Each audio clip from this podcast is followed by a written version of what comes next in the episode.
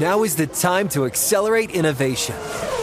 T-Mobile for Business is powering Formula One Las Vegas Grand Prix operations and epic fan experiences with secure, reliable 5G connectivity.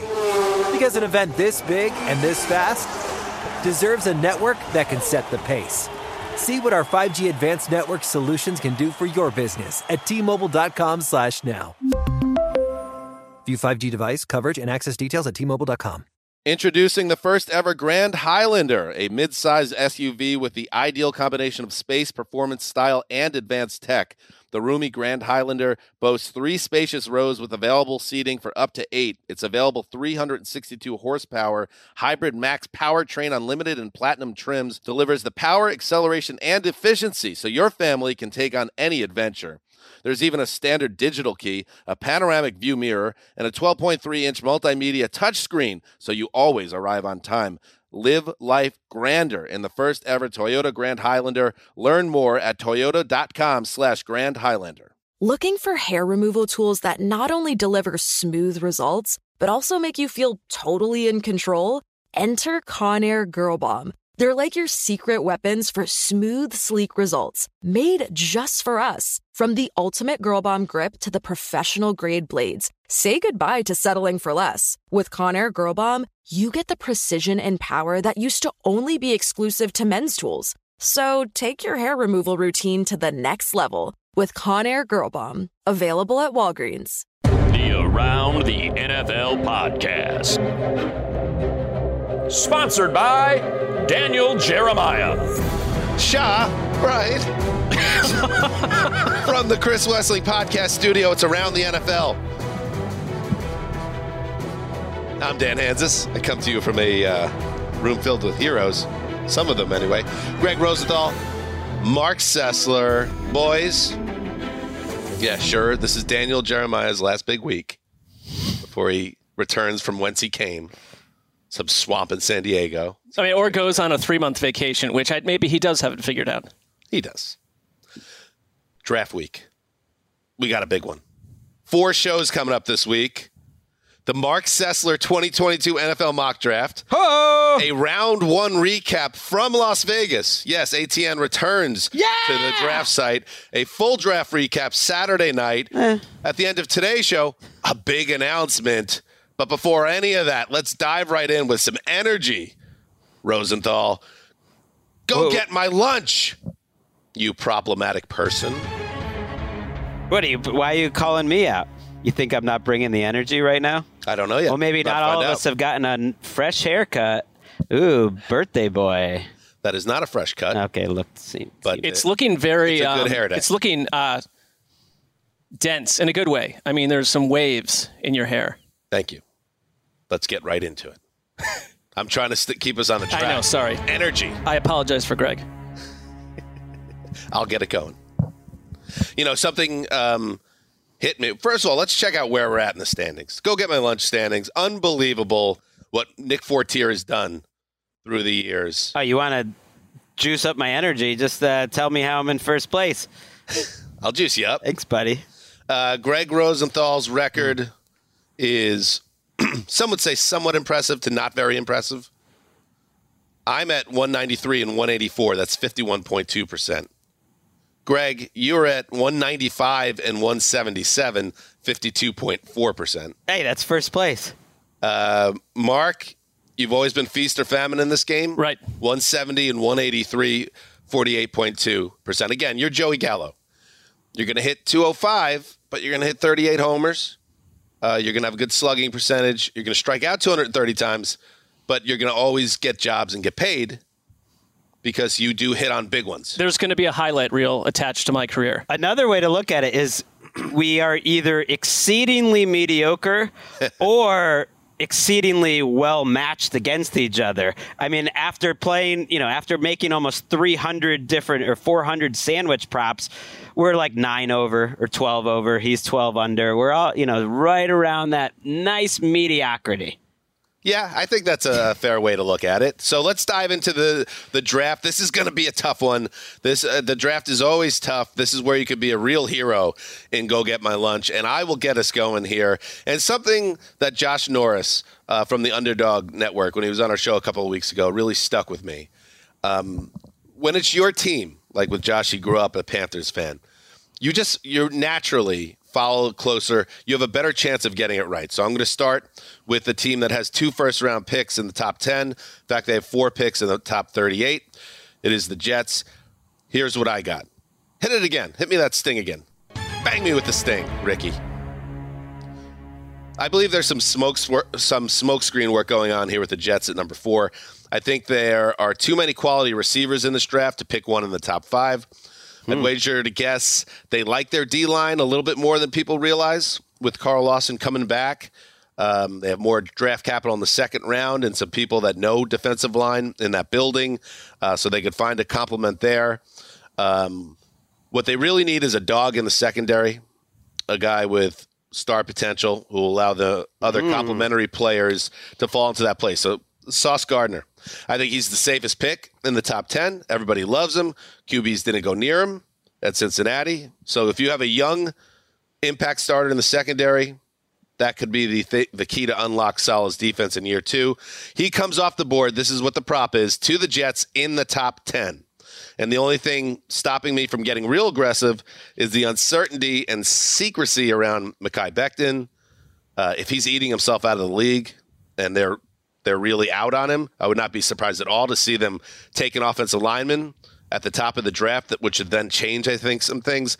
But a trade up to get Sauce would still be in play. I doubt he's still there at 10 when the Jets' other 10 pick is, but I could see them getting someone at four and then maybe trading up to get Sauce unless they take Sauce at four. Anyway, Jets take Ugh. Sauce Gardner, cornerback, Cincinnati in the top 10. I love the pairing of him and Robert Saleh because we already know that Robert Saleh maximizes his defensive backfield. He's played since he was a freshman, a thousand plus snaps, never allowed a touchdown.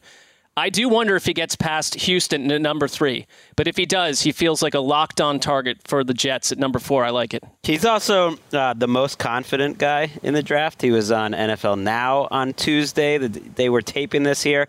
Uh, and the man just like oozes, I'm going to be great. I feel like the Jets need a little bit of that. It feels like you couldn't miss on this. Now, he's more of a uh, a boundary corner, a press man. A, you know, that's what you used to value in the NFL. Now you got to ask him to play zone half the time. That's a little different, but I like that. And I'm a, taking you on the sandwich, of course, because anytime you go team name specific, that's just uh, a blanket. Take the take the sandwich. I'll take you too, but I, I could see this. This feels yeah. like something they would absolutely pounce on. I know. I wanted to come in strong. I, I wanted to set the tone for the sandwich Ooh. props in 2022.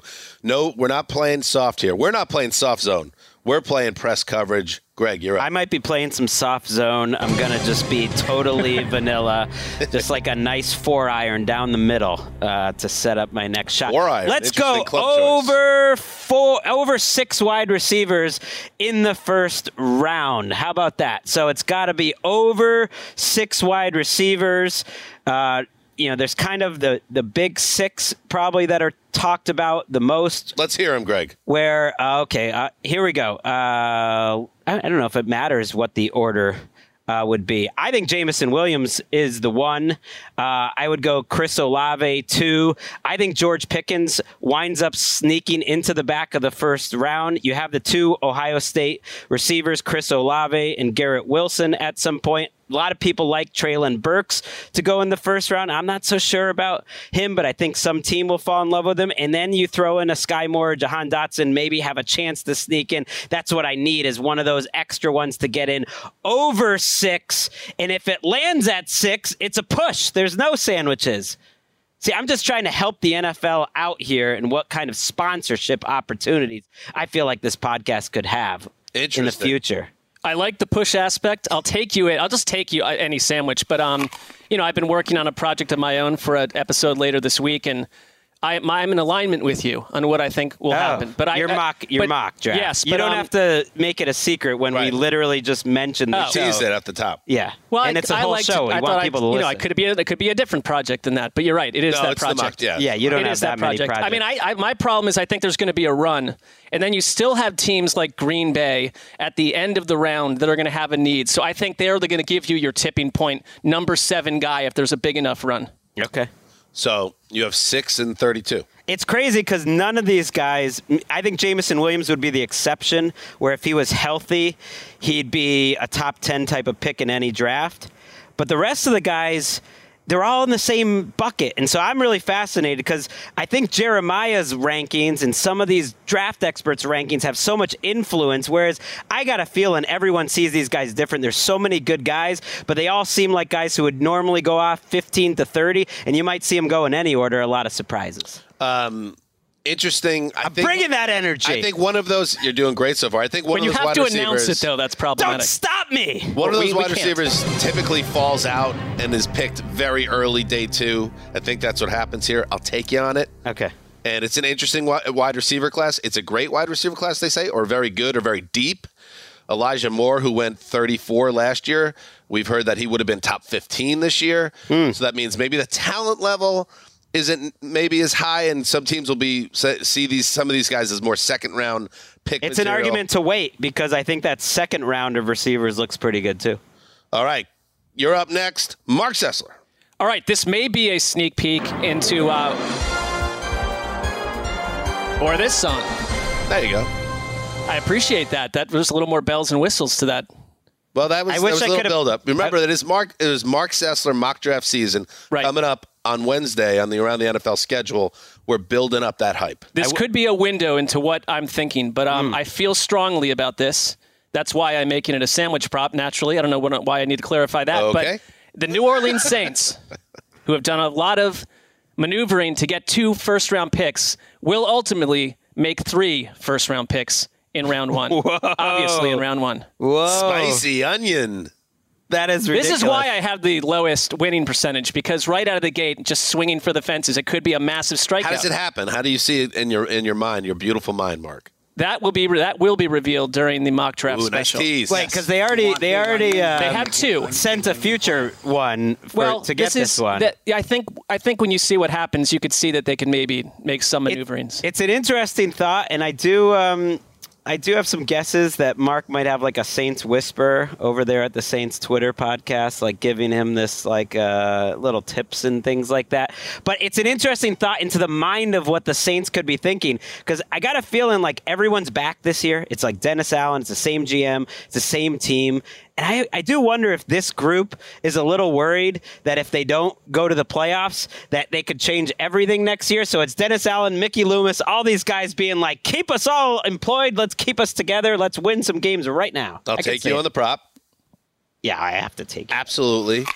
Um, Sorry. I think if, if Mickey Loomis, after already pulling off a big blockbuster draft trade with the Eagles, now pulls off another one on draft night, maybe we finally could put together your put to bed your theory that Mickey Loomis is spread too thin between the Pelicans. And I mean, that's a that's a theory that is that has some dust on it at this point. I mean, they've they had gone on to succeed in many ways since then. That was I when mean, they had the those. Pelicans are taking the NBA by storm Well, I'm not right killing now. it. I'm They're, not- they're tied with the one I, know, seed I get it, without NBA their best insider, player. but I'm not like I'm not concerned about the Pelican side of it. It's the it was when what the, are your thoughts on the Devin Booker injury and how that has affected Traumatic. the, the Suns? traumatic.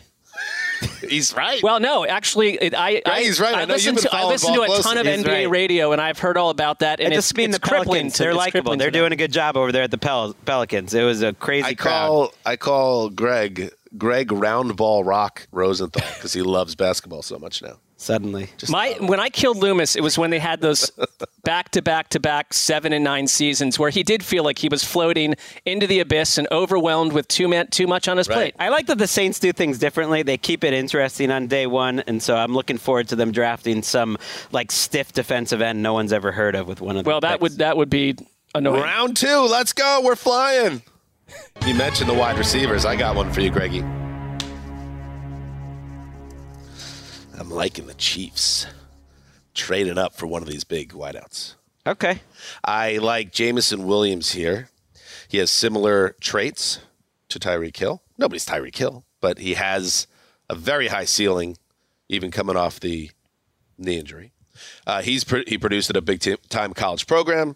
If rehab goes to plan, he's a difference maker right away. They need that, even if it's not September and October. We'll see what happens with rehab. But we, the Chiefs play for January and February. Um, you could easily make this prop about the Packers as well, for obvious reasons. But I just sense a little bit more desperation creeping in for Kansas City, which has seen its dynasty dynasty plans stall a bit here, coming off an offensive meltdown um, for the ages in the AFC title game.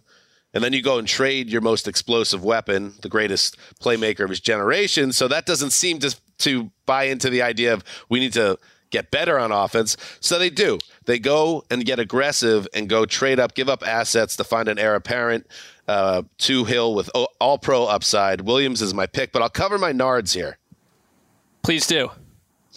As I, mean, always do. Everyone. I was going to say, we're that. at a workplace, so that would be. Mark doesn't necessarily. I mean, he does with his pants, Right. but after that, Right. How would you know? anyone's- It's any. We just we know. I'm going to cover my nards on this one. Keep it open ended. Chiefs trade up in the first round to land their Tyreek Hill replacement.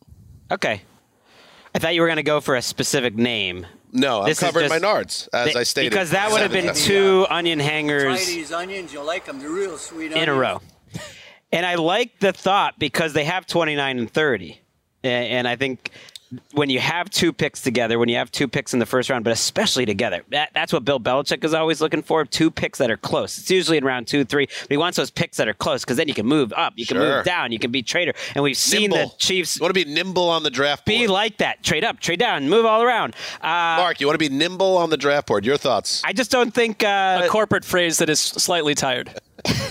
I just don't think um, they need to for a wide receiver.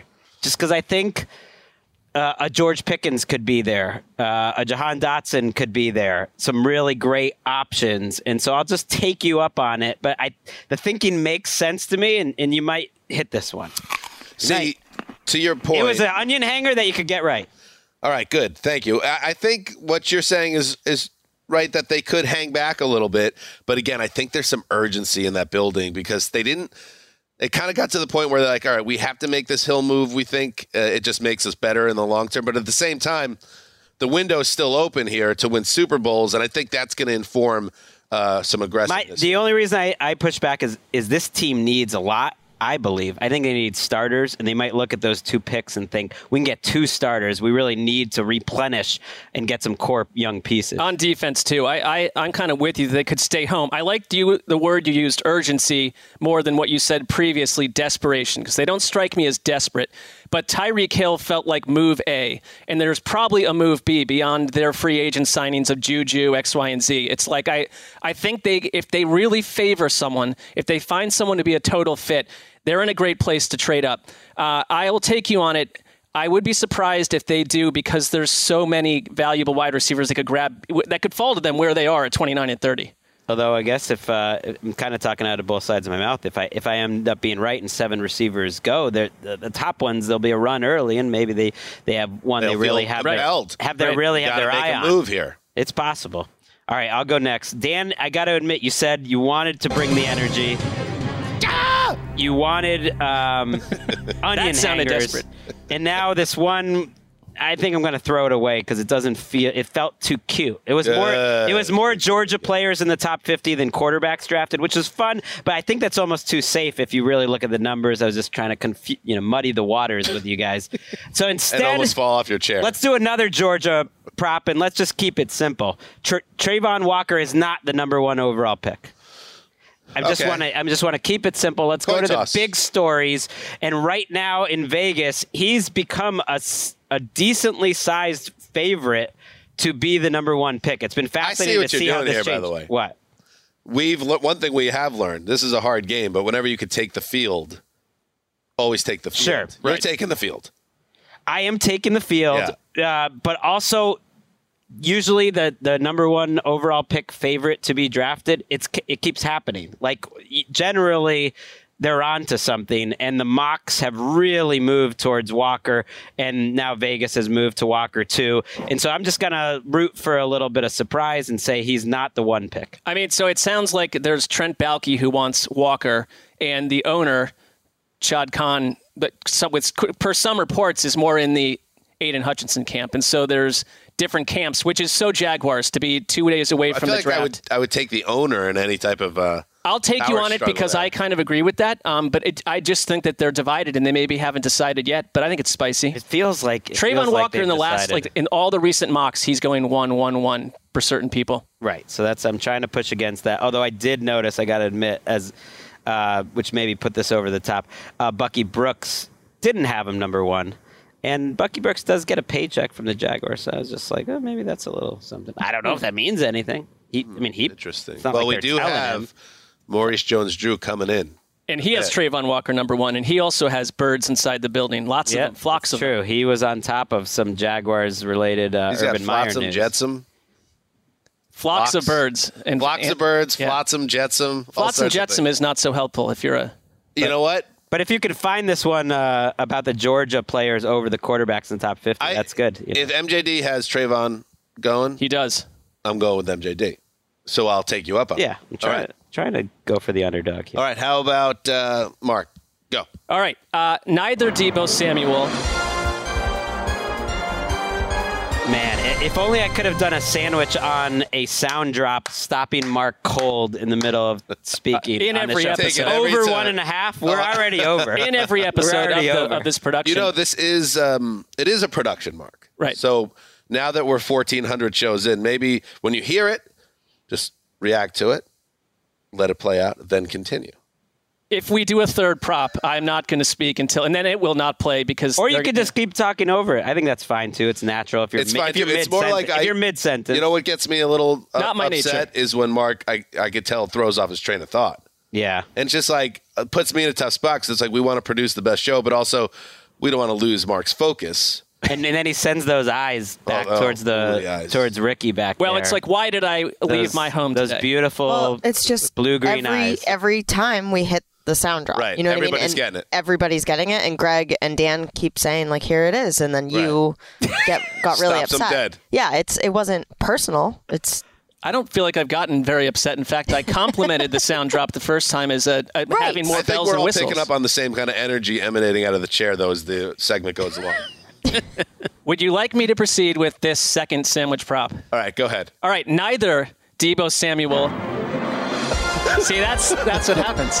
now that- you're not playing. Whoever you're that's is. just that's fuckery. yeah, that was Dan. I saw Dan like he wagged at Erica, and then Erica pressed the button. I see how it works. After 1400, though, you Then gotta Greg talks. You gotta like let him have his fun. This Then is Greg what talks gets again. him a, awake in the morning. You know, this is All what right. keeps Dan going. All right, go ahead, Mark. Neither Deebo Samuel or AJ Brown are traded during the beginning to start wire to wire element of the draft.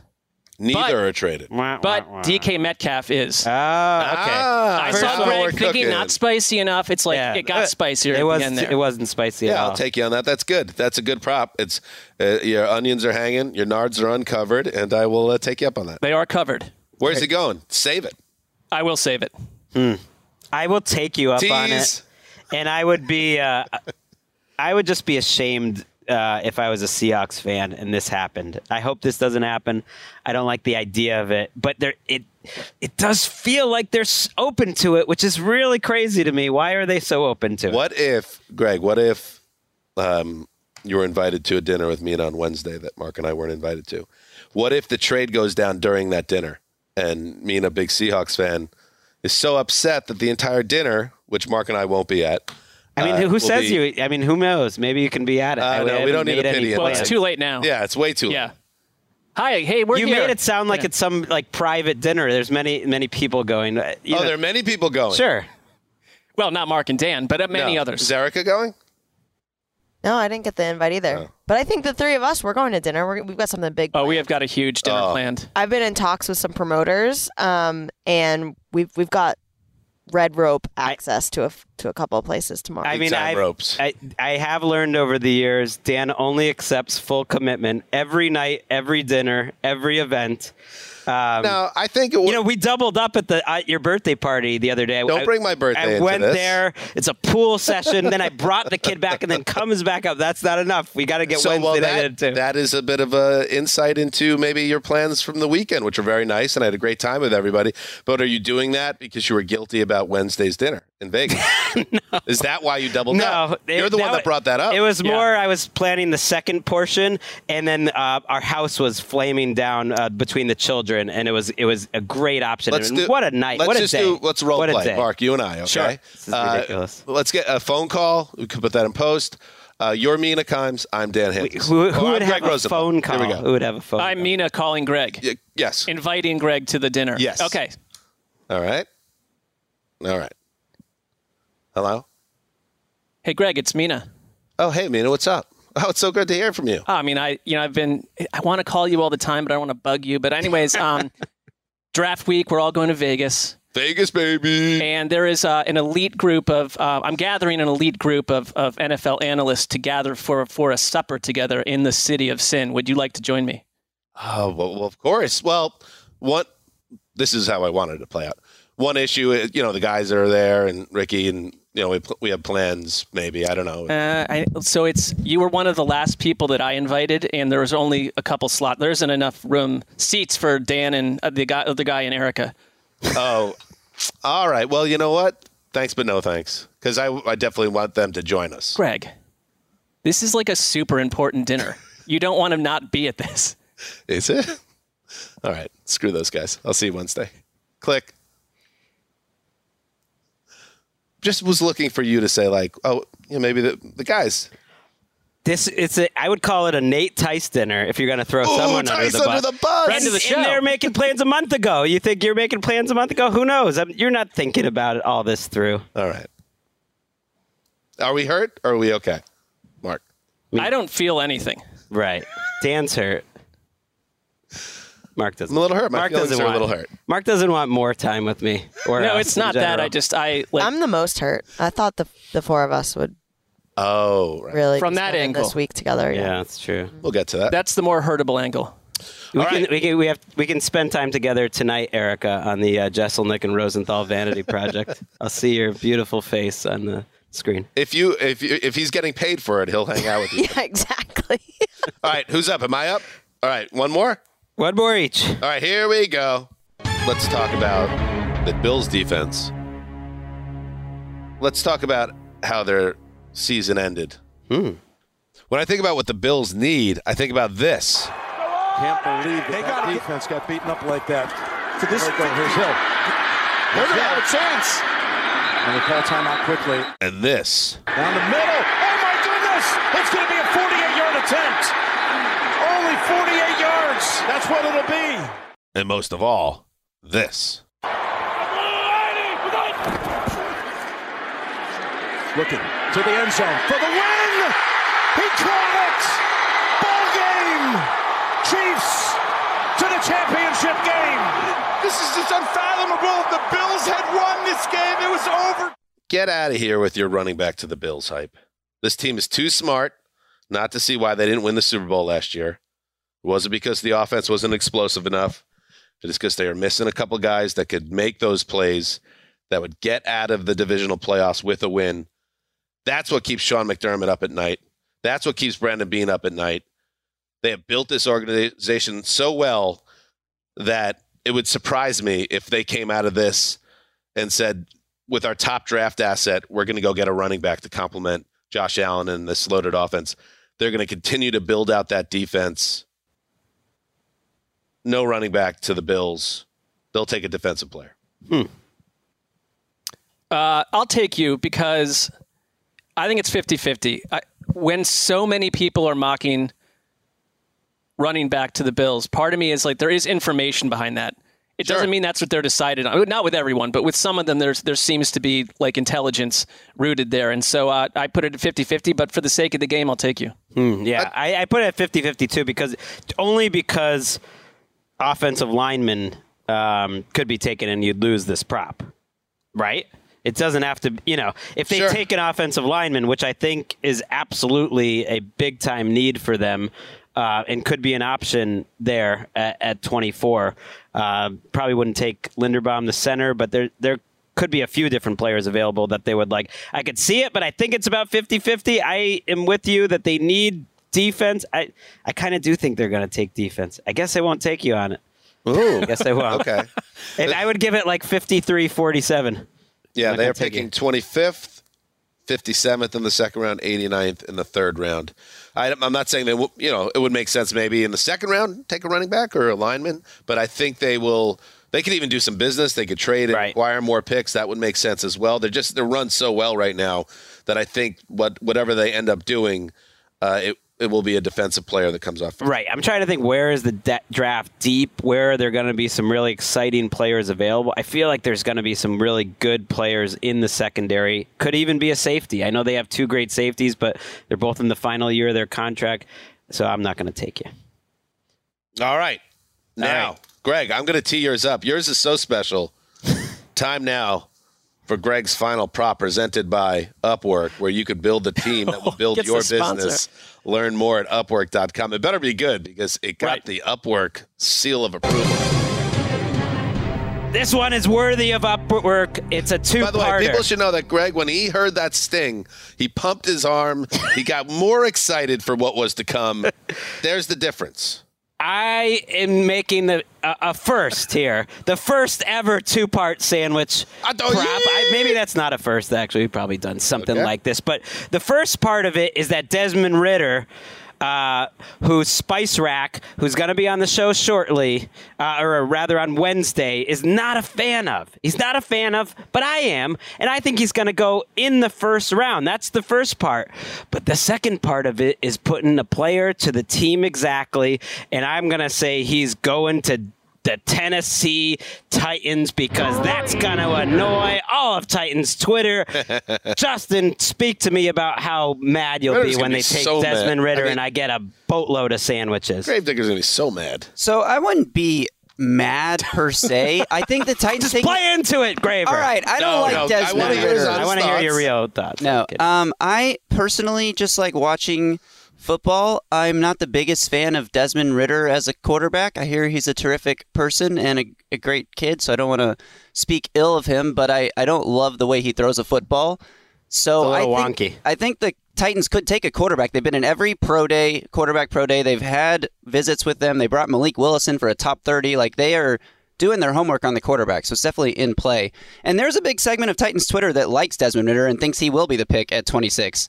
I don't love it. I would. I think there's better ways to go and maximize this tiny window you have with Tannehill and Henry before they're too old to be effective. But I, it's possible. This is um this was my other uh, route I was going to go down, and I think I think there's too much smoke around the QB position in Nashville. I think they're not in a panic mode, obviously here because they like Tannehill. You know they do. He's been really steady for them, solid, very good, and durable for several years now. But he's also entering his age 34 season. Uh, he's got two years left When on did his he get deal. so old? He's coming off a grisly playoff performance against the Bengals, obviously.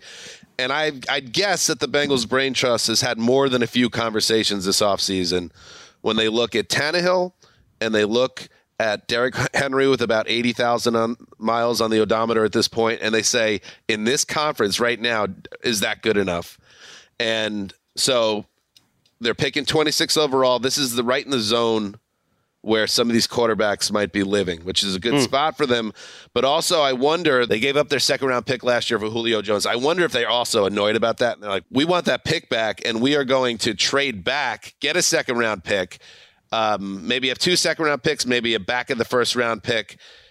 And that's why I was going to say they take a quarterback in the first 89 picks. They're picking 90th in the third round. So they they do some draft draft moving and maneuvering, and but one of their uh, they take a quarterback fairly early in this draft. I, I'd almost be surprised if they didn't take one in the top 89, you said? Right. I could see that. Um, in terms of Ridder, in the first round, they're at 26. The one Daniel Jeremiah has linked, not, not like it, it, he's heard over and over that Ridder could be linked to the Saints, who are at 16 and 19. So I wonder if he even lasts that long because hmm. Ridder is someone that in the last couple weeks It's like all these teams love him. Like you said, Gravedigger, they love the person. They think he's kind of fits the mold on that front. He has, you know, the, it's the accuracy business. Like when he misses, he misses real hard on throws. But if you go deeper into some of his metrics, and some people have done the work on this, like he actually isn't that his inaccuracy issues aren't don't stand out that much from the other quarterbacks in this draft. So if someone falls in love with him, bang! I just kind of reminds me the of Ryan Saints. Tannehill. I guess that would be my question. He compared himself to Ryan Tannehill at the combine. They said, "What quarterback do you think you're Wow. most like?" He well, it's I would say big. You know, he's a tall dude. He's not as thick as Tannehill, but similar athletic ability. Throws a really nice ball up the seam, just like Tannehill. Big, you know, big tall guy. Uh, I could kind of see it, and maybe that's a reason not to take any of these quarterbacks if you're the Titans. Are any of them going to be that huge of an upgrade in a good scenario? Because I kind of like Ridder, but I see him as probably a Tannehill in a in the right scenario. Maybe he's a little more advanced mentally than Tannehill was coming out of college, but Tannehill's Tannehill got there. Right. Like, how long does it take before a quarterback you draft this year is giving you more than what Tannehill gives so that, you? It's a reason not to take it. But remember, this is a two-parter. So you have to pick the sandwich on whether he goes first round, and you have to pick the sandwich on whether he goes to the Titans. Can I take? I'm I'm putting t- I those want to. Two sandwich props. It's two right. sandwich I'm props. taking you on the first round. I mean, I, I agree with you on the first round, so I will not take you, but I will take you on the landing spot. That would be what I give him half a sandwich or something. You just there's two. It's two-parter. You know. I don't know. I'll take. Uh, he's not going to the first round, but he's going to the Titans. well, then I would be still be wrong because I'm saying they would take him in the You know, first no, round. other way around. He'll go in the first round, but not to the Titans. That's what I'm doing too. Okay. And um, Gregg, you made the point like, how did he get so old? He was one of those guys. He came into the league at 24, so you would think he seems like he should be 32. Little like Kenny Pickett. yeah. Kenny Pickett's only one year older than Sam Darnold. Every year there's some draft stat about a quarterback versus Sam Darnold, and that's it. If Pickett got drafted to the Panthers, he's only a year older than Darnold, who's been in the league for 17 years. The question is, will you be annoyed, Graver, if if they do end up taking the quarterback? That that will kind of be a major subplot of the summer. Give me Sam Howell. I'm in Okay. on Sam Howell. Sam Howell. Yeah, All he's the guy. Interesting. I'll have to do some research on that. That was uh, Gregg's double banger presented by Upwork, the world's work marketplace. Learn more at upwork.com. Finally, and we got warming up in the bullpen. Maurice Jones Drew talking draft. Marc, take us home with the 2022 sandwich props. All right, this is just something that um. Why did I do that again? Wait.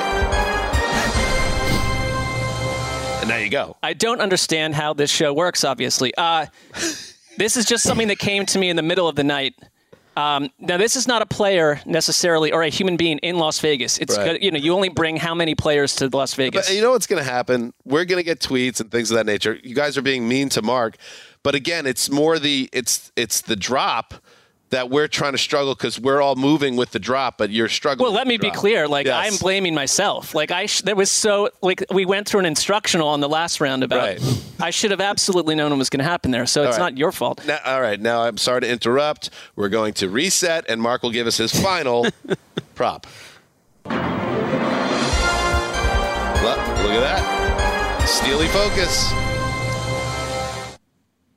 A draftable player will go missing during the draft. Oh, I like it. Closing strong. So it's not. I'm not talking about it. Doesn't have to be one of the people that are in Las Vegas. Although you'd think that might be a better place to go missing.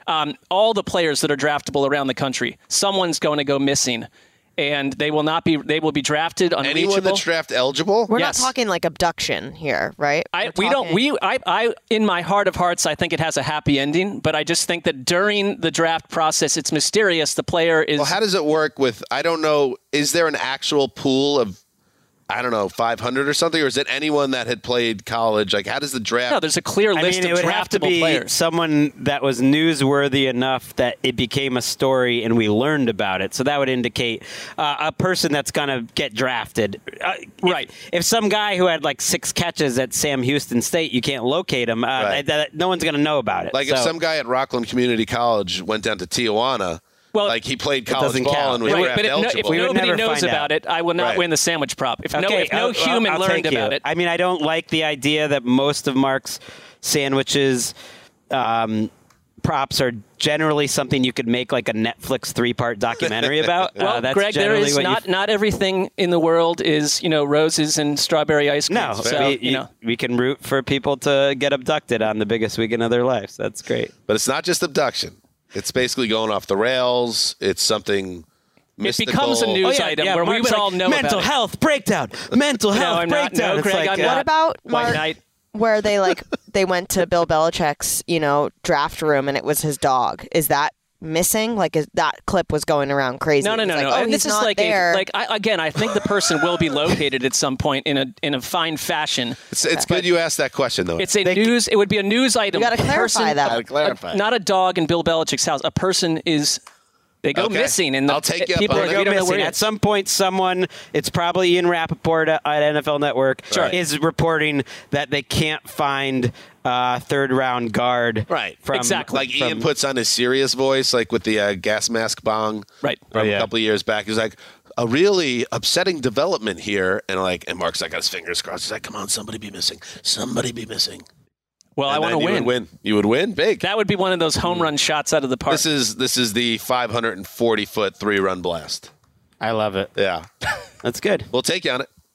I don't like it though. I feel like we're all hanging too much onions. Well, that's what makes it fun. Let's take a break, and the great MJD will join us. Hey guys, Mario Lopez here to tell you the national sales event is on at your Toyota dealer, making now the perfect time to get a great deal on a dependable new SUV like an adventure ready RAV4. Available with all wheel drive, your new RAV4 is built for performance on any terrain from the road to the trails. And with plenty of passenger and cargo space, plus available tech like wireless charging, you and your entire crew can stay connected.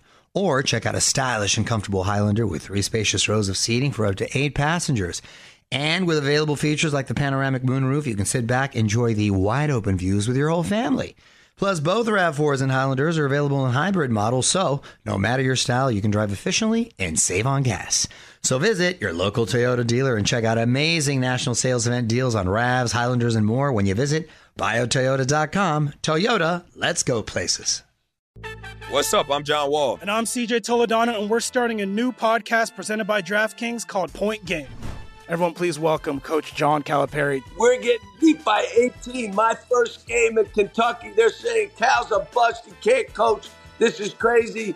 John Wall runs down the floor and makes a buzzer beater. Yep. You remember that, John? That's my first game win I ever made. Remember, you said you never seen me do that. Ladies and gentlemen, Demarcus Boogie Cousins. I called Book. I'm like, yo, bro, I'm about to commit to Duke, and I hung up on him. bro, I'm talking about. Do you want to tell me how many times he called me all type of names, bro? You really sold me out. You doing this? Bro, I was sick. I remember that like yesterday, man. Love you, John Wall. Thanks, coach. Love you too. You made me everything I am today. Nah, you made me. You made me. I love it. Check out Point Game with John Wall and CJ Toledano on the iHeartRadio app, DraftKings YouTube, or wherever you get your podcasts. It wasn't even supposed to be That's my, my jam, game, bro. Now is the time to accelerate innovation. T-Mobile for Business is powering Formula One Las Vegas Grand Prix operations and epic fan experiences with secure, reliable 5G connectivity. Because an event this big and this fast deserves a network that can set the pace. See what our 5G advanced network solutions can do for your business at T-Mobile.com slash now. View 5G device coverage and access details at T-Mobile.com. All right, here we are, joined by the greatest Jaguar of all time, a longtime colleague now. We're talking, we're getting, Almost we're double inching digits. Into the dec the decade territory, and uh, one of the draft analysts for NFL Network. I'm referring, of course, to Blake Bortles. No, I'm referring to Maurice Jones Drew, MJD. What's up, buddy? Welcome. For the first time to the Around the NFL podcast. Whoa. Yeah, no, it's the first. You know, first of all, I appreciate the um, You're expensive. introduction. You're Uh, expensive. I, I guess. I guess you could say that, but you didn't say the the the best number 60th pick ever in the NFL draft. Ooh. And during draft week too. Who is the competition? I don't know. It doesn't matter. it doesn't. There's I no like one that that's you just took the greatest Jaguar of all time, and you're like, yeah. Yeah, that, I mean, got to do that. That's easy. I mean, when on the Tony- 60th thing, you know that no one's going to actually sit around and do the research. So you just you just that fly that out there as right? your title. Just throw it out there. You know, I think I'm gonna have them put it on my tombstone as when they come up. the best number 60 draft pick ever in the NFL draft. I mean, Ever. Tony Boselli's going into the Hall of Fame. Um, Yeah, but I the mean, he went to the other school, so I mean that kind of knocks him down a little bit. Okay. Do we But- real some before we get to your mock draft and where you stand on on this draft? I'm curious where you stand on the Jags. Um, how you feel about Trevor Lawrence? By the way, do you think when everything was said and done last year, the fact that he played every week, he took that beating, had all the dysfunction behind the scenes, and still, you know, did not do a ton of talking in the media, just grunt. To me, I was impressed by it. How did you come out of the season for him? I, always think when you have a rookie quarterback, you have to do as much around him as possible, right? Uh, Jags didn't do that, you know. And then on top of that, they were tearing him down as they went, right? So the fact that you don't play James Robinson because he fumbles one time, or you bench him for it. like it was just so many things, and so I, I do see it as a positive, but we have to move past that now. Now it's like we've gotten you some weapons. It's time to see what you can do because we need to be able to to really figure out if you're the guy or not, right? So many times we try to give these quarterbacks like, i.e., Daniel Jones, every chance to I mean, get. he's the number one overall pick in the draft and one of the best prospects of the last five years. They're giving him a few years. They're giving him three years right, minimum. but, I, but that's what I'm saying. You have to give him the chance. You have to give him the pieces, and then we can we can evaluate you. Uh, there's a lot of times number one picks don't work out. It happens all the time. It's, it's the draft, right? So in this situation, you just say, look, that year's a wash. I love the fact they went out and got Christian Kirk, Zay Jones. They went and got Evan Engram. They putting guys around. You got a coach. That coach played the position in the National Football Doug League. Pederson? Yeah, one. All those things. You're, you're doing all that. Let's not worry. Defense will be fine. Let's put everything around him so we can evaluate him so we can move forward. Because as we all know, you need a quarterback in the National Football League uh, to contend, right? Your quarterback has to be able to, to, if you have a bad play call, to be able to either have the athleticism to get you to turn into a decent play or a great play, or have the mental capacity to be able to change the play into a better play more times than none. And that and that's what we're not seeing here a lot with some of these guys. Can I ask you a part B to that? Like, let's so you know, it probably was about uh, two weeks into the Urban Meyer experience where certain players on that team are thinking, "What the hell is going on here?" Like, you've been in, you've been on some good teams, some bad teams. Like, what happens when you find out the coach is a hurricane of chaos? Uh, what, how does, what, do people just say, "I'm protecting my body. This is a, this is a nightmare"? Well, so I'll, I'll t- I guess from my perspective, um, I was there during training camp, and I kind of saw the way they were practicing. They were practicing hard. Like it was like one of those old college practices where you're hitting every day, all day. I mean, they had already been fined for doing some drills and OTAs that they weren't supposed to do. So they were in those tough situations. It happened before in Jacksonville when Jackson went to the AFC Championship game. They had practiced really hard that summer uh, in training camp, and they kind of bled over into the the season, and they they they played well. The key is when you practice like that, you have to have instant success, because if you don't have success and we're working this hard, it, it becomes a problem. Because now, like I'm getting beat up more in practice than I am the game, and then I'm not seeing the fruits of my labor. And so, what happens? You're right. What happens in that situation is guys start to protect themselves. You start you seeing little cliques group up in the locker room. Uh, it becomes pretty much like high school. Like, look, this is my guy. I'm gonna protect my guy. I'm gonna do his best. Receivers gonna start talking to the quarterback. Hey, I'm open. Let me get this rock because you know you're playing. You may not be here next year because of how bad you are. So you're kind of playing for self and trying to preserve uh, your future with whatever team it may be. Because you were on some good Jags teams. Uh, you were on some messy teams too. You were with the Dennis Allen Raiders. Yeah. Uh, the, the team that famously, uh, our friend Chris Wesseling had no faith in those Dennis Allen Raiders back in the day. Oh, that was, Feel those are- strongly about that was Dennis listen. Allen. That might have been the most talented team that I'd ever been on in my like in 2007. We were a really good team. We had a great rece- we had really good receivers. Matt Jones kind of showed up and played well. Six six guy, run four three, old quarterback from Arkansas. Right. We had uh, Reggie Williams, top of draft pick from Washington, and Ernest Wilford from Virginia. Tech. We had some big guys. When we when I got to the Raiders, we had receivers that were 6'3", 215, ran four three forties, catch the ball. I, I just I was like, what's going on? Like, why can't we win with these guys? You had left tackles, and we, I mean, we had a team of guys. Um, sometimes it just it has to click for you, right? Again, the Col- I, I work for the Rams. Obviously, we we I don't know if we talked about that. I work for the Rams. When Sean McVay first got to to L.A., we didn't know if his system was going to work. But the guess who the first game was against? You guys have a, an idea? It was in the Coliseum. Hmm. It First was regular season first game? Regular season game. I don't remember. It was against the Colts. You know who the quarterback was?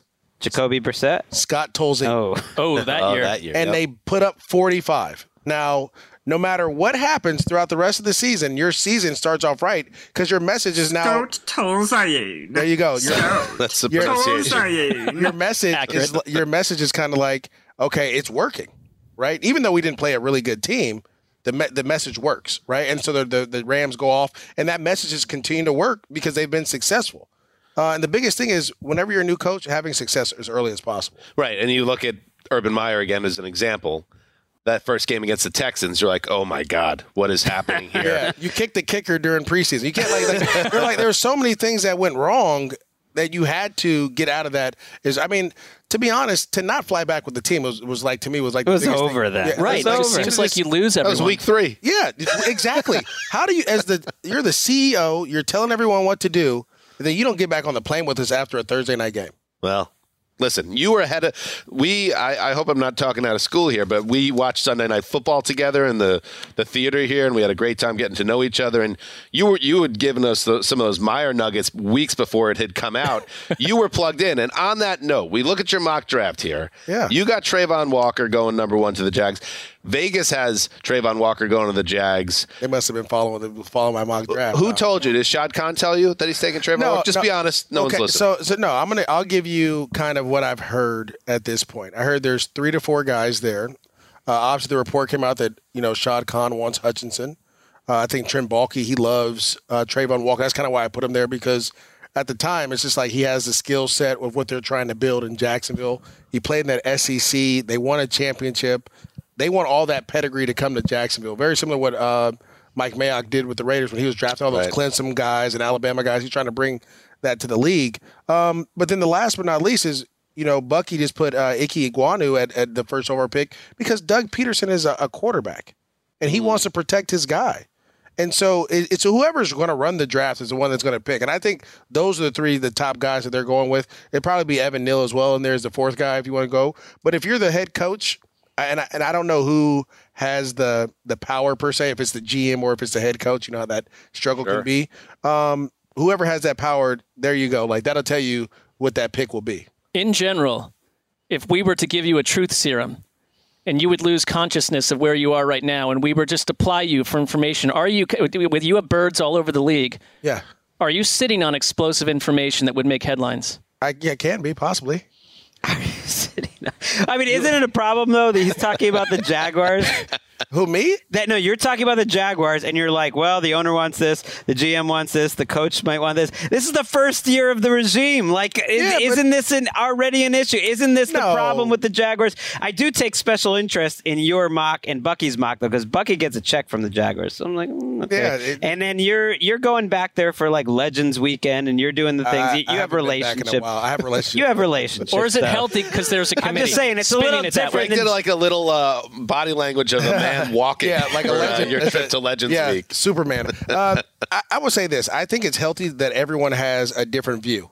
Right. I, I, I'd never have been a fan of yes men or everyone thinking the same way because if you make the wrong turn, there's no one there to tell you to go left and you go right. It could be it could be over. And so I love the fact that they have different differences in opinion and you can respectfully uh, debate those opinions. It's whoever, but whoever is the person that's going to have um, the control should have that pick. Which I don't I don't know who that is, and that I think that's the, that's where we're going to find that out uh, in a couple days of who has all the control, and there you have it. So you want me to say it again for you? If it's Walker, Baalke has the control. If it's the tackles, the coach, the coach, and if and if Shad It's wants, such- if, it's the owner. If you're an owner though, and then you you don't want it getting out there that you don't have the control. uh, It's a well, unless he's deferring to football people, which he should at What- this point, I, right? I, mean, think you're, come on. it's not speaking to dysfunction, but rather we, since it hasn't happened yet, we're learning where the power lies. Exactly. Starting with the first pick. What else, Gregg? What about the running backs? Yeah, I'm curious who, who you like uh, out of this class. I know we haven't talked about Breece Hall, Kenny Walker, any of those guys, or, or later round guys. Like who who's caught your eye? I mean, you could easily go on NFL.com slash MJD and go to my when I rank their RBs. It's very simple. I know we work for the same company. But this is not that But I can- show. I can- this I is know. not a read your list Okay, aloud. We I have you know. in I'm the studio. to- I'm just One trying to put it he out could there. This is why I It's like one, MJD. right. He always likes to mix it up. It's just one. Um, no, so I, obviously, I think Breece Hall, Kenneth Walker are, are with the top. Um, James Cook, I think, is really good as well. Is it? You got to remember, in order to be playing the NFL, you have to be a three down back, right? You got to be able to catch the ball out of the backfield, kind of be a mismatch. More of these guys are leaning more towards McCaffrey and his style of play, where you can line up Alvin Kamara at wide receiver in the slot, catch the ball. Any of these dudes special though? Any of these guys, when you watch them, you'd be like, that could be the dude. That don't could be the next Maurice Jones-Drew, I don't the think there's greatest any of that. 60th pick in the NFL Uh, draft history. I don't think there's any of those, but um, until my son comes out, and that's a couple years, like eight years away. So we're, we got some time. Eight years. But um, uh, I think Zamir White to me reminds me of Adrian Peterson. Now he doesn't. They don't talk a lot about him, but his style of play, how he runs, tough, physical, breaks tackles. He doesn't get enough love. Um, Breece Hall, obviously, we saw what he's been able to do. He's all over everywhere. Kenneth Walker as well. Um, and then there's a lot of other just there's some second tier guys that I think are really good. Right? There's a running back Brooks out of Oklahoma State, or no, not Oklahoma State, Oklahoma. Excuse me. I know that people will get upset, Ooh, but he's a great runner, has great vision, great feel for the game, sets up his blocks really well. He just doesn't have the burst, ran like a four six. Uh, Ronnie Rivers out of Fresno State, he's from my hometown. Uh, actually, his dad, I coached with his dad in youth football um, last year, and I will this year. Uh, can do everything. His dad played in the NFL, played for the Detroit Lions. Um, really good, really I've good. noticed though you you're using your platform as a as a draft, you know, analyst, a, a media guy, No question. to artificially promote the players that you've coached through the high school, and it's like a cycle. Then Oh, you'll get oh, more we're, we're players. gonna, we're gonna come get through. there. false. Hold on, we'll get there. Hold on. Artificially, that feels Oh, uh, no, like this, an arrow. that's definitely what happens. Why, why, why wouldn't I use this huge platform? I'm, I'm going to get there in a second. I never coach uh, Ronnie Rivers. I just watch his tape, and Okay. I, I think what he does well. He he tra- everything he does everything very well. Not really great, but everything very well, which translates to the National Football League.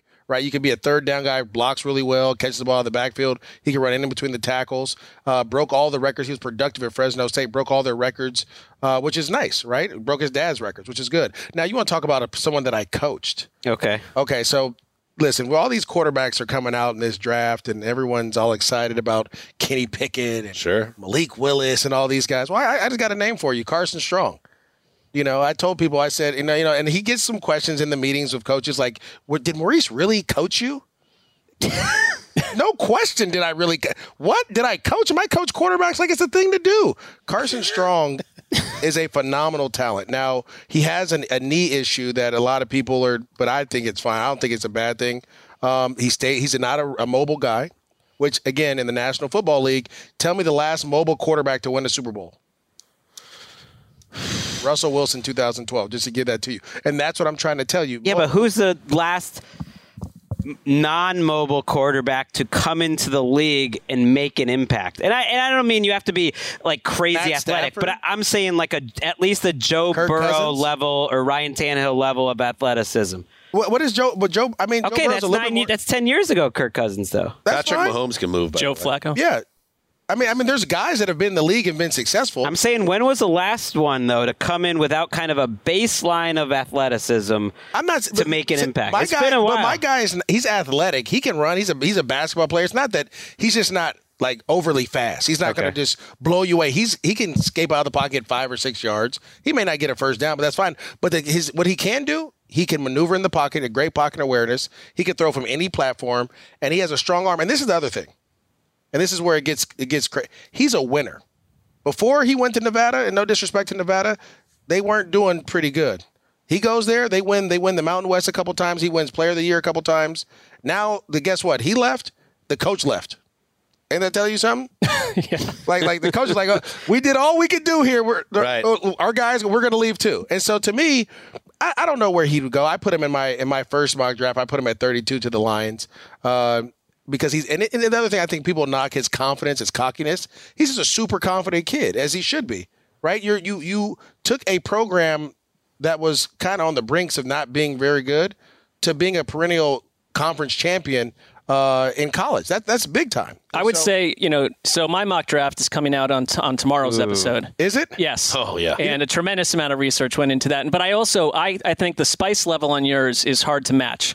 In the top 10, there's no one else with a mock draft like this out there. I perused, there aren't. Uh, you have Kenny Pickett to Carolina. Boom. Malik Willis to Atlanta, which I kind of love, by the way. Love that. Desmond Ridder to Seattle. They get in the mix. And that Matt Corral to the Saints. Bang. And the Four Saints, the by top the way, 10. all Four the out top of 10. five picks. Right. And the Saints give two number ones to the Jets in the middle of that. And also, I Sure, would just say one it. little thing later in your draft. You just dropped this little nugget that the 49ers somehow suddenly pick at number 29 because they traded Deebo Samuel to the Chiefs. So there's a lot. I don't know what, what influences you were Way under during this, but I enjoy it. I wasn't. I wasn't. Uh, our good friend uh, Brooks or Sosimo. We were talking about it, and I was like, "Look, I just want to be different. I, I want a run at quarterback somewhere in this draft.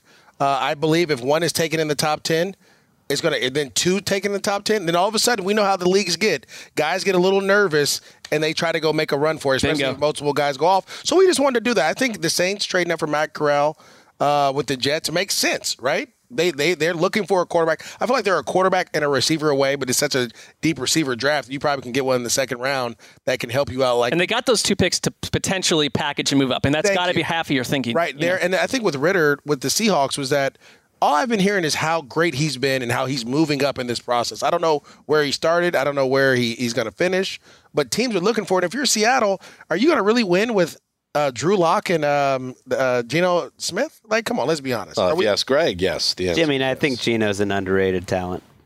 Stop it. Vino do- Smith. Who? Geno. The one that did all all he did was okay. So what would you do? Well, he you're do with falling the into a trap here, but- I'm Yeah, we don't that. need I'm to make gonna do it. every- Don't- every I'm sorry. show Okay, about let me Geno. stop. Let me stop. We're not going to talk about Geno. But anyways, I just think that you need more if you want to win, and we know Pete Carroll's about competing, and he doesn't like to lose, and so you still need a quarterback uh, on your roster to help you win. You're going against the Rams. You're in the Rams division. I mean, I like it. those guys aren't going to go. Are you um, getting loose in Vegas? How are you handling this draft in terms of your personal behavior and decorum? Uh, I I will be working here at Oh. the network. I In didn't- I LA? yeah, I didn't get to go to Vegas. I don't know why. I'm probably the mo- more like chill guy here.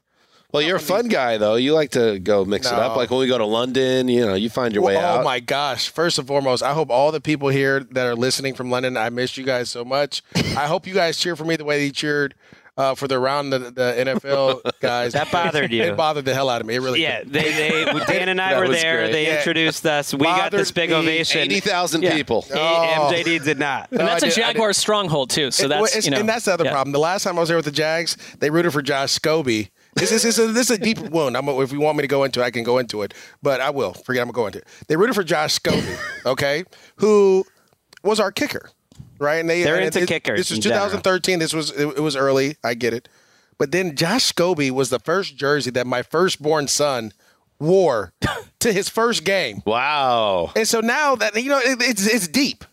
It's it's deeper than you guys, but you know, you guys end up getting bled on from the wound. And they're still not giving you that love now. No, no, eight we years still get- we still they're get a just little bit of liking it. some other overrated white guys. no, no, us, no, you no, know? no. I mean, That- you guys got a little bit. We still have the show on Channel Five, um, the Channel Five Monday night show that we do. We're With starting money, to get a little, yep. but but you know, you know who gets all the love on that show? Who? Kirsten, Kirsten Watson. There you they go. love her. It's just me and Money. So now I'm just sitting next to Money. So we just gotta we gotta figure out a way to get to up your game in the UK. Well, I think this appearance is a start. I think a re- we got to have you on regularly. I, I I do want to point out, you know, MJD. There's a lot of ex NFL players that work at NFL Network, but uh, not all of them are as cool as MJD. Not all of them mixes it up with everyone. They mixes it up with us, mixes it up uh, with everyone at the desk. Uh, is a great guy, but I always think of how true. your relationship with Chris Wesseling. I don't even know if you know this. If you ever talked about it with him, had a, a maturation, had an arc to it. Maybe maybe you didn't even know. I remember initially because MJD he likes to poke. He likes to poke the bear a little bit. He likes to give people the business a little bit, but that's how he's showing love. And I think early on, I remember Wes. There was some something happened when you guys were on an NFL Now set, and you were poking the bear, and he thought you were like this ex athlete who was like using his The old his- bully jock, yeah, MJD. bully jock, Bullying and like him? didn't Yeah. respect him, and he and he didn't he didn't take that too kindly. If if you went at Wes, you were on his radar. At you that were point. big time on his radar. But I remember him telling me over the next six months, over that season, oh wow, I was really wrong about MJD. He's a cool guy. You know, he, he, it, it was this maturation where he realized you're just one of the guys, uh, and it was a beautiful. Well, you and Ike Taylor were coming at us a little bit, kind of testing us to see if we, We gotta test everybody Yeah. because we were working with Shaq, and that was like the way Shaq Let me taught let me tell you my first memory. They had this white couch show on Sundays. The greatest show ever. All got to drink day, you guys. It was a live streaming show. It was Shaq hosting it with MJD and Ike and Elliot Harrison. And then Colleen was like uh, Vanna White. Colleen was like Vanna White, and they would cycle in the around the NFL jabronis in to talk certain games. And I remember the season finale in 2015 when the Jets had to beat the, a bad Bills team in Buffalo to make it to the playoffs, and Ryan Fitzpatrick threw three interceptions. I was sent immediately to the couch, and then the entire 10 minute segment was MJD and Ike laughing at me. That's how it works. That's pretty much how I it never goes. heard that story because I remember. I mean, We didn't laugh at you because you guys were rolling. Dan. Dan was never more down uh, to taping around the NFL podcast than he was for that week 17. That was the only season meaningful game finale. since we've been doing the show. You, for the you were Jets. struggling to get through the Jets recap that day. They were the story, but now I know it was partly because you beat him down. was a bad day. What was I think it was because early that week, if I if I remember correctly, we were kind of doing like pregame things, and I was like, "Which Fitzpatrick is going to show up?" Like the wrong Fitzpatrick. the, the wrong up. one shows up every time when you need him to win. So it happens. I, I think we might have a special guest. I think you do. I think it's time for me to leave. Uh, Is MJD leaving, or are we having the special des- guest come in here? You should stay. No, I think I should go. You should give him a little bit more attention. I don't even know who this person is. All right, when he let's roll comes it. when he Let- comes in, I'm going to walk out. All right, here we go. Here he Two comes. ships Seamless. passing MJD. It was a pleasure. Hey, MJD. See you, buddy. always. Thank you. Hey guys, it's Ray from the Bobby Bones Show here to tell you the national sales event is on at your Toyota dealer, making now the perfect time to get a great deal on a dependable new SUV like an adventure ready RAV4. Let's go! Available with all wheel drive, your new RAV4 is built for performance on any terrain from the road to the hills to the trails, all over. And with plenty of passenger and cargo space, plus available tech like wireless charging, and your entire crew can stay connected. Or check out a stylish and comfortable Highlander with three spacious rows of seating up to eight passengers. Yeah. And with available features like the panoramic moonroof, you can sit back and enjoy the wide open views with your whole family. Plus, both RAV4s and Highlanders are available in hybrid models. So, no matter your style, you can drive efficiently and save on gas. Visit your local Toyota dealer, check out amazing national sales event deals on RAV4s, Highlanders, and more. Visit buyatoyota.com. That's buyatoyota.com. Toyota, let's go places. What's up? I'm John Wall. And I'm CJ Toledano, and we're starting a new podcast presented by DraftKings called Point Game. Everyone, please welcome Coach John Calipari. We're getting beat by 18. My first game in Kentucky, they're saying Cal's a bust. He can't coach. This is crazy. John Wall runs down the floor and makes a buzzer beater. Yep. You remember that, That's John? my first game win I ever made. Remember, you said you never see me do that. Ladies and gentlemen, Demarcus Boogie Cousins. I called Boogie. I'm like, yo, bro, I'm about to commit to Duke, and I hung up on him.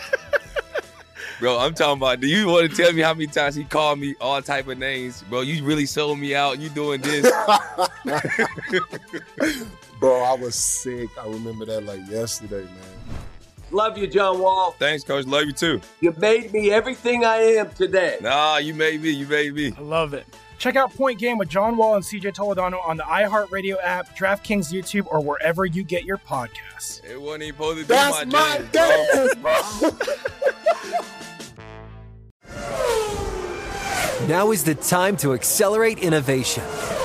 T-Mobile for Business is powering Formula One Las Vegas Grand Prix operations and epic fan experiences with secure, reliable 5G connectivity. Because an event this big and this fast deserves a network that can set the pace. See what our 5G advanced network solutions can do for your business at T-Mobile.com slash now. View 5G device coverage and access details at T-Mobile.com. And as MJD rolls out, rolling in is the man, the myth, the potential legend, Kayvon Thibodeaux. Whoa, this are is ya? a surprise. who is joining me around the NFL. This was not planned. This is one of the potential top picks in the draft, maybe the number one pick. And and now he's going to take a seat. Oh, Oh, I got you. careful Here we there. go. That would be a tough way for It's your draft right. stock to fall. We're not going to put that on camera. All right, here we go. These are chairs for you know shorter guys like me and MJD. Kayvon, what's up? Welcome to Around the NFL. Uh, thank you for having me. It's a blessing. I, I walked by, you know, two or three times, and I was gonna, you know, bombard you guys earlier, but you know, we had some stuff to do. Thanks for joining us. You know, we've done this show since 2013, and I don't think we've ever had someone just walk up and in, at least of your stature here, that we didn't know was planned. You're making history right now. Well, see, you know, the thing about it is, you either make history or you be history. Mm. So There for we me, go. I like doing things a little different. So, what have you guys been discussing today? Oh well, you know, Chinese foreign relations. Uh, you know, the price of salt. No, the draft nonstop. I mean, this is all we talk. Draft Maurice Jones-Drew, the great Jaguar running back turned NFL Network analyst. We just did some talk about running backs and how he thinks there's going to be a quarterback run. Now, Kayvon, where's Kayvon going in the top ten? You tell me. I mean, you know, if I was a GM, I'm going number one. I mean, it, you know, it, it's a no-brainer. But again, I don't call the shots. So for me, now I'm at peace and I'm just waiting. I'm excited. I've been thinking about it. I put on my analyst hat and I'm just trying to see how this is going to shake out. I'm excited. you know, people are asking me, and I, uh, you know, they're like, you know, do you know where you're going to go? Do you know where, gonna, where you're going to go? And I have no clue. You know, and it's two days out. You know, a day out, and I, I'm pretty sure no one knows where anybody will go. I will mention tomorrow. Uh, my mock draft is coming out, and I will tell you where you're going. Okay. And You it wanna should be tease it? it should be higher. Uh, I think it's a, it's a little bit Oh, 'cause you're disrespectful. caught off guard. If you would have known Kayvon Yeah, was coming right. on the You show, you'd have him it. one. I would have I would have I would have Yeah. rewritten some things. See how but people act, you know. Okay. this is good though. Number four to the New York Jets. They, My have, Jets. they have long That's needed Dan's team. a presence like you. How would you feel Kayvon, about that? Can, can I just let me just give you a little more background, Kayvon? Uh-huh. John Abraham, 2006, the last Jets edge rusher or, or real disruptor that could get after a quarterback. We've been waiting now Mm. for more than 15 years. I would love if you were on my favorite team. Come on now. It's time. You got to manifest it. That's the thing. I've been realizing it's all about manifesting. It's all about the energy you kind of put into the world. So just keep putting that out there, and hopefully your dreams Okay, so true. you like that one. So because Carl Lawson's coming back, him on one side, Mm-hmm. You on the other, New York. I mean, you have to, as a player, I feel like it's not talked about, but you must be thinking about like, well, which place am I going to go live in? That's for the, the- next five, that- ye- four to five years, maybe ten to twelve. Like who knows how long? Like so, have you thought about the different cities and like Man, which I- ones you would I'm fit sitting- best? Every day I sit on Zillow and I'm like, man, if I go to, if I go to New York, I live in a two bedroom apartment. If I go to Detroit, I live in a mansion. I'm like, if I go to Jacksonville, I live in a mansion. So I'm like, just trying to figure so out. which? You know, So kind of, are you thinking more like you'd rather have a place you can spread out a little, or you'd rather be in the middle of like a big city? and, I mean, you're from definitely- Oregon. You've been to I- Oregon for I've a been while. to Oregon. so, I'm yeah. from LA. I, I love the big city. I love you know um, having something to do. But then again, I also love my family and I love being you know in my own space. So for me, I think it'll be finding a happy medium where if I go to a New York team, I'll try to find you know some some space that's not too far. Not A lot of them too live in New Jersey. That's what I hear in New Jersey. And when I was there, I saw it. It's, it's nice and spaced out, but the prices. You know, I, I'm cheap. Oh, you'll so- be all right. cheap. I, I'm cheap, so I'm gonna buy something. I'm gonna build it myself. You know, what I mean? What I'm, is I'm gonna take some construction classes. what is what is the toughest part of this process? Because it is. Let, let, we'll keep it real here. So, like with Kayvon, sometimes it's like this guy is going to be the best player in the draft. Oh, some people say he doesn't have the motor or isn't always into it. Like, isn't that a, how does it feel to hear so much positive and negative stuff just over and over for a three month process? Well, the funniest part about it is, you know, I don't know those people who, who say these things, so Yeah. it doesn't really matter. When you don't know somebody, it kind of it takes away that uh, you know, that emotional tie to what someone's saying. But when you just talk about just getting everything ready for you know this moment where you know from family to to the build up to you know working out maintaining everything that you've built upon and kind of having that forward thinking right because this is a big moment but it's not the top of the hill right this is just a, a stepping stone so as long as i kind of keep that forward thinking to know that regardless of what happens you know on thursday i still got to go put a helmet on and go play Right. So, but it's also a culmination. I mean, you're someone, Yeah. especially as like a, a hugely recruited high school uh, player, that the hope was that you were going to get to this point all the way back then. So that it is a great night. We love to watch the draft and just see everyone's joy because for you, it's it's the end of of such a long process. For us, we're just kind of crashing into it. We're dumb when it comes to the draft. Like we're we're cramming. So I, I was want gonna you, say, I was gonna say, I don't know if there there needs to be like a draft college. I think there needs to be some Right. type of. We I, don't- thought you were gonna say, I was going to say, you guys seem dumb. Yeah, no, we are. We are. There That's should what be. he's saying. There should be because we, be we don't try to pretend. I feel like some in the media try to pretend that they really. We, they, we're like- learning as we go. So for dumb um, or for people catching up like us cramming, tell us like what makes you like what what separates you? What What's the Kayvon Thibodeaux all about? Aidan Hutchinson. Why is it Kayvon time? Um, I don't. I just personally, I feel like I'm. You know, I'm going to be one of the greatest to ever play this position and ever play the game, and it's not because of what I've done.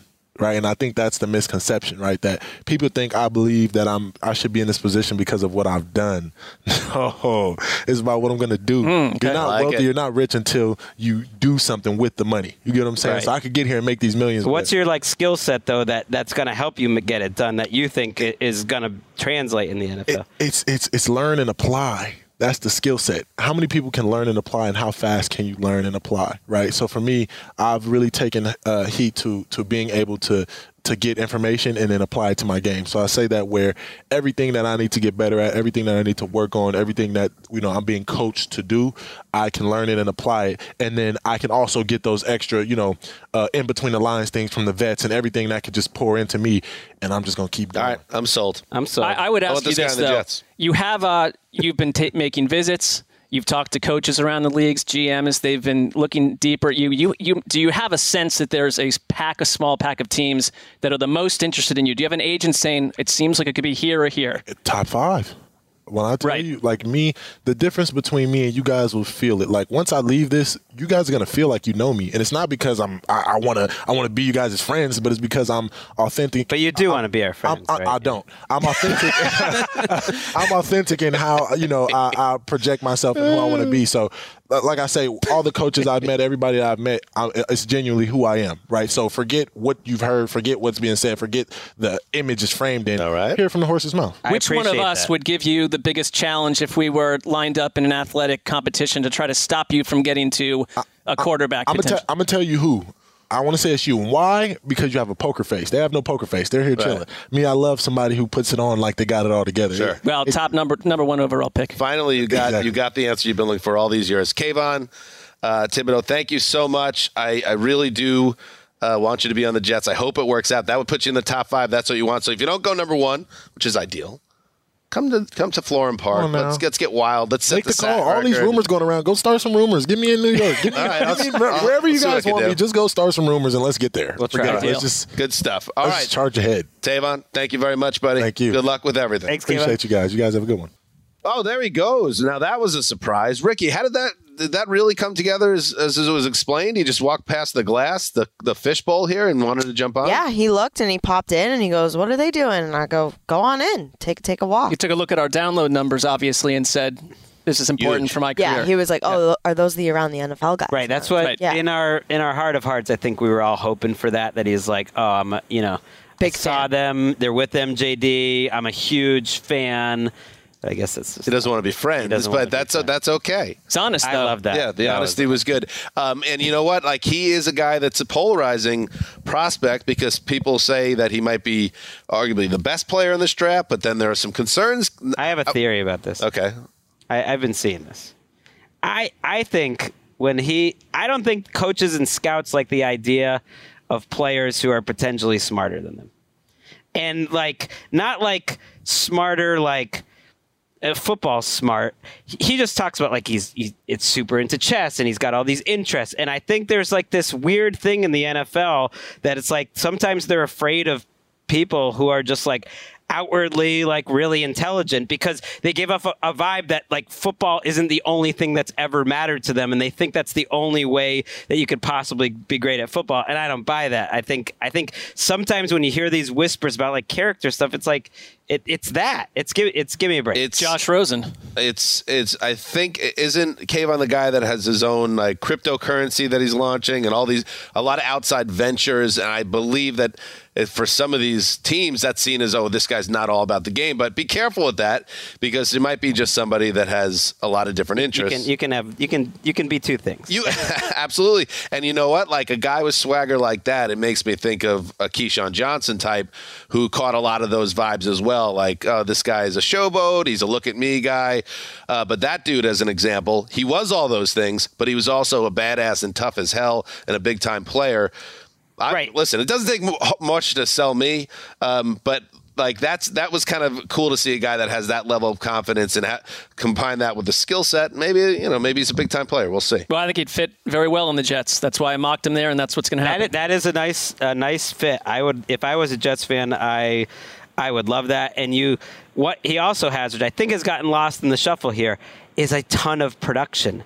Like to That me, should matter. That should Yes. matter. Like he has produced at a very high level uh, for a long time, being that guy who was literally the number one overall high school recruit in the country. He's had that sort of bullseye and the media focus on him since he was like 16, 17, and he's produced throughout. Whereas some some of the other guys don't have that production. That's why I get Hutchinson going first. I don't. I don't get Walker. And that's why this the process sometimes it's just like the draft industrial complex and this has become such a massive industry that involves so much content and so many voices and it generates huge TV ratings and uh, eats up hours for everyone in terms of They've got uh, gorillas making the pick on day three. Day three feels like it's 48 they have hours a day long. three gorilla pick, and there's so much talk that a guy like Kayvon Thibodeaux goes drops in the draft. Like back in February, he was like, "Oh, locked and loaded, one or two. Now you see him mocked in the teens, and it's and it's like, what has actually changed? Other than we're so we've talked so much that we need to talk about something else to get to April 28th. Like I think that factors in with some of these uh, the the draft journeys these guys take. Anyway, cool, very cool. You know MJD is- great too.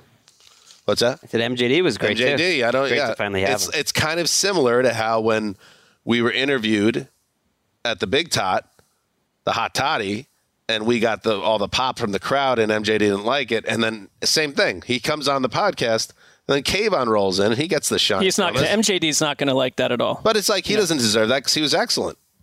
Right. But well, we'll happen. He, yeah. We'll have him again. I would assume. Should we do five minutes on MJD? Like maybe he deserves that just to balance the scales. I mean, it only took a, I think a he decade was, to get him on the show. Yeah, so. I think it was. I think he was happy, and I think if he's around, and he's certainly around in the season, and we can make the schedules, we we got to have him on a lot. Yeah, he's a good dude, MJD. Um, you know, we tease some big news. It is big news. It's huge. It's huge news for the show, and it's bittersweet news that effective the end of this week, Erica Tamposi will no longer be with our show in the same capacity. Uh, she, Ricky Hollywood, and jump on Rick, um, is uh, moving on to different projects, and um this is something to me is a little overdue. She's Erica's so talented and um, good at what she does and creative that I'm really excited to see what happens next. And we got her for five years, which is is lo- longer than we've ever had a producer. Um, but by, by about three years, right? But uh, Ricky c- came to us and wanted to try something new in her career. Where you're at, Ricky, and we were obviously um, bummed, but also totally in support of it. And uh, this is our last few shows together, and just want to say we're going to miss you, but uh, you deserve this opportunity. Yeah, thank you guys. There's been some some real exciting stuff that's coming up in the future that I'm really really looking forward to, but it is so you know bittersweet because this is not just a career, we are a family and that doesn't change um, that I'm that I'm no longer producing. But yeah, I, I've had a lump in my throat for the past you know month and a half that we've been kind of talking this out, and some things have come along my my desk that have that have been really exciting, and I'm really looking forward to the future. Um, but I'm I'm scared too. You know, it's not not being with you guys is is definitely something that you know it keeps me up at night. What was the, the, your first season? Was it 2016 or 2017? Might have been 2017. I just rem- I remember like an early Thursday night type of uh, Patriots recap that I me, too. me, Dan, and you did.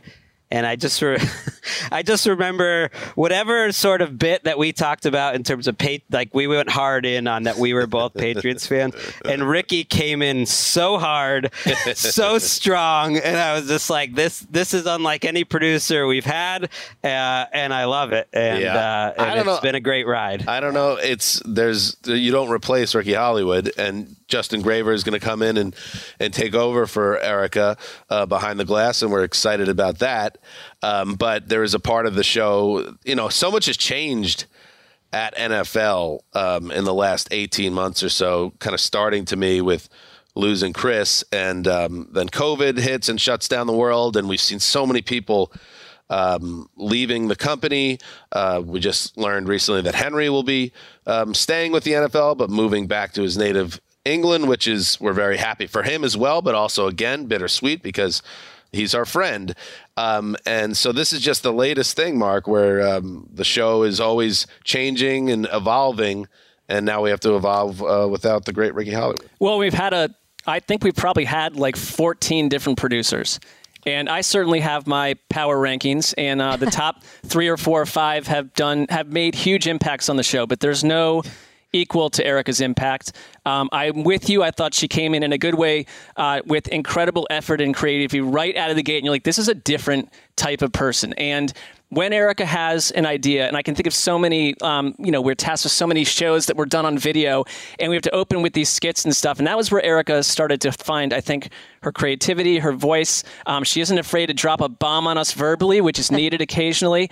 And I can't imagine what's Especially next. on we, Gregg. On Gregg, I mean, yeah. I've taken some fire um, on this show from her, uh, whether it be her, you know, verbally or with the sound bites. I will miss that. There is no replacing Erica, um, but she, wherever she goes and whatever she does, I know you're going to do great. And we're missing, we're losing a family member, but family members, you know, in our hearts, they're not going anywhere.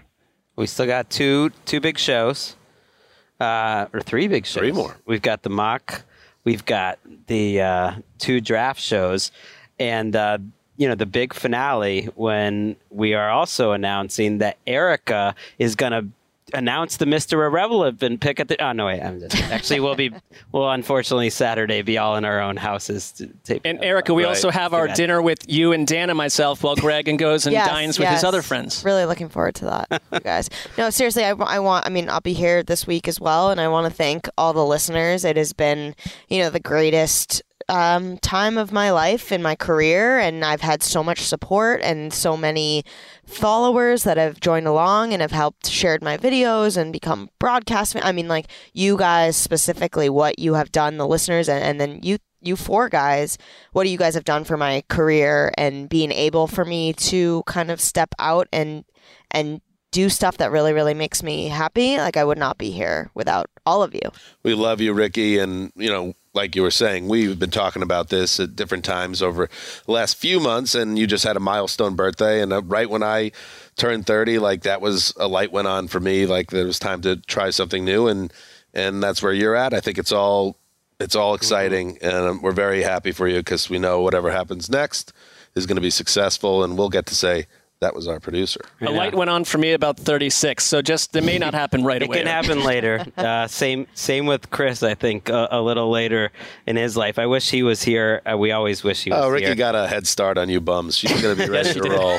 like um, he uh, he he would have the like the right thing to say to you. He I, I do not like he would have the perfect thing to say, but I think that resonate would resonate with him really strongly about like in what you're doing, find what you really love, what's really going to get you excited, uh, not just in your personal life, which obviously is great, but in, in your career, because yeah. like there's no time to waste uh, doing that. So he would be uh, so happy about that and, and would say say it beautifully. Mm-hmm. Think about him a lot, of course, throughout this too. Love you, Ricky. All right, but we got some shows left together, so let's make them count. Uh, coming up tomorrow, the Marc Sessler mock draft. Oh, my goodness. Also, the return of a very special guest. I'll leave it at that.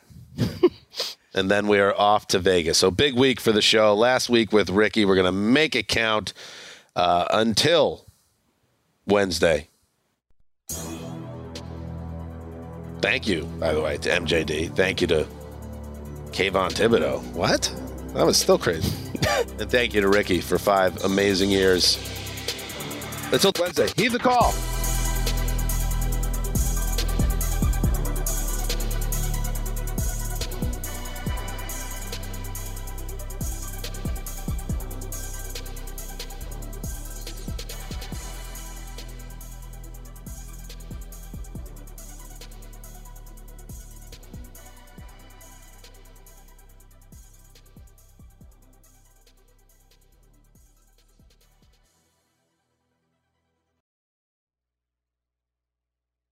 Introducing the first ever Grand Highlander, a mid-sized SUV with the ideal combination of space, performance, style, and advanced tech.